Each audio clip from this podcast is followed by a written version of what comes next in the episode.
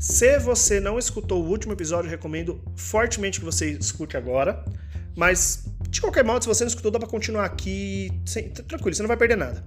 Eu tô continuando a responder a pergunta do anônimo número 8.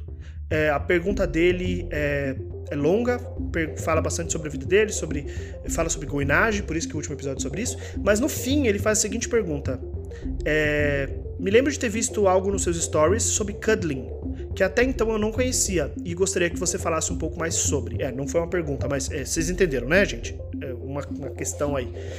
Vamos lá. É, eu falei nos meus episódios anteriores sobre cuddle puddle, que é o termo, é, é essa, essa poça de cuddling, né, de carinho, e do cuddling em si, esse termo que é é porque é difícil achar esse termo, eu acho muito difícil esse termo em inglês do carinho, caress. É, fazer carinho numa pessoa, tipo, fazer um cafuné, falar isso em inglês para mim eu acho difícil.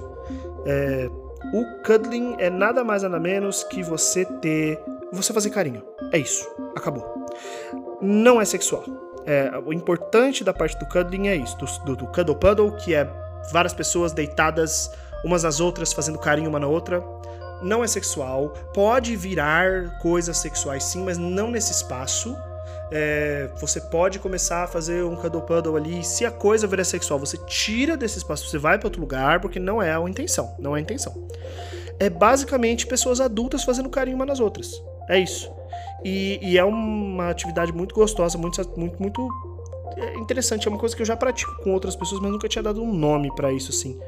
É, que é você poder deitar no sofá e você poder fazer um cafuné numa pessoa à sua direita e você poder fazer um carinho no braço da pessoa à sua esquerda e alguém tá deitado, alguém tá sentado no, no, na parte de baixo do sofá ali tá fazendo um carinho na sua perna, independente do gênero dessa pessoa. E, e, e só estamos fazendo carinho porque é gostoso fazer carinho e é gostoso receber carinho. E é isso. É um carinho que uma mãe dá num filho. É bem essa a explicação. E eu acho essa coisa do cuddling muito legal porque eu sinto falta. A minha família é uma família muito física, sempre, desde sempre é uma família muito física. O meu pai e minha mãe, eles abraçavam a gente muito, eles beijavam a gente muito, eles sempre estavam tocando a gente, é, encostando na gente, abraçando a gente, e sempre rolava essa fisicalidade muito forte. Meu pai, com certeza a linguagem do amor dele era, era, era toque físico, assim, dava para perceber. É, e e a gente foi crescendo e a nossa fisicalidade continuou muito grande, muito, muito alta, assim. Depois que minha mãe morreu, a gente sempre estava encostando. Tanto que a fisicalidade era uma coisa tão importante que meu pai punia a gente batendo na gente, né? Porque esse era o, era o jeito dele, e eu não concordo, é, era o jeito dele de é, exportar, sei lá, colocar para fora isso, né? Então também era físico. A punição era física e o amor era físico. É, o, uma coisa que meu pai gostava muito e a gente fazia muito é a gente sim, toda vez que a gente se cumprimentava em público, a gente dava um selinho. Eu, meu pai, meu irmão, meu pai, meu irmão e eu. E as pessoas ficavam chocadíssimas porque são dois homens dando um selinho. E a gente não tava nem aí, por quê? Porque a gente era pai e filho, mano. Esse era um jeito de a gente fazer, de a gente, sabe, formar carinho.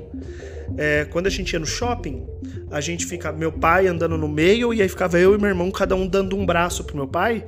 E eu nunca esqueço uma vez que a gente foi no shopping Frei Caneca, que é um shopping é, é famoso em São Paulo por ser um point gay. E eu e meu irmão já adultos, meu pai no meio andando, e algumas pessoas olhando pra gente meio tipo, nossa, o, o tiozão ali, caramba, com dois, novinho. E, aí, e ainda mais porque na época a gente tava bem diferente um do outro, assim, porque eu sou a cara do meu pai. Eu sou meu pai cuspido e escarrado, assim, é inacreditável.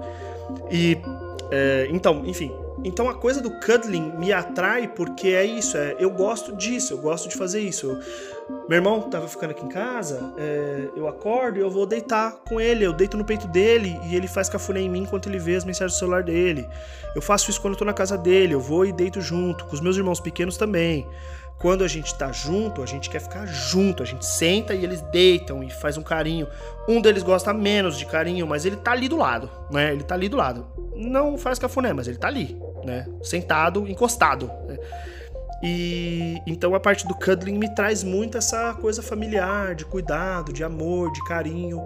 E também essa coisa da dessexualização. Não é sexual, não é para ser sexual, não é para ter release, não, é pra só ser gostoso.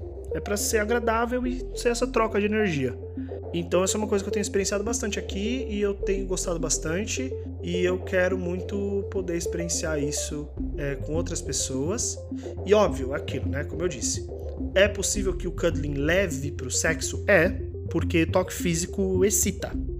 Mas no momento do cuddling ali, é, é muito claro que as pessoas estão em outro, outro momento, assim, eles estão em outro lugar. E depois é, pode até, até que ser que role e tal, mas aí o clima muda. E aí que tá, se você já esteve numa, numa festa, uma suruba, principalmente das que eu organizo ou que, eu, é, que meu círculo organiza, dá pra, dá sacar muito bem a diferença de um estado, de um lugar onde você tá pelado e é um lugar com tensão sexual e um lugar que você tá pelado que não tem tensão sexual nenhuma. Dá muito bem pra. pra...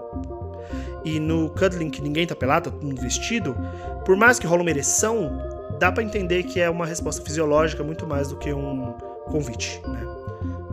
Isso. Espero que vocês tenham gostado aí desse podcast deste episódio. Mandem mais perguntas para angelodias.com.br barra pergunte, que eu estarei aqui para servir vocês. Servir bem, para servir sempre. Beijos e tchau!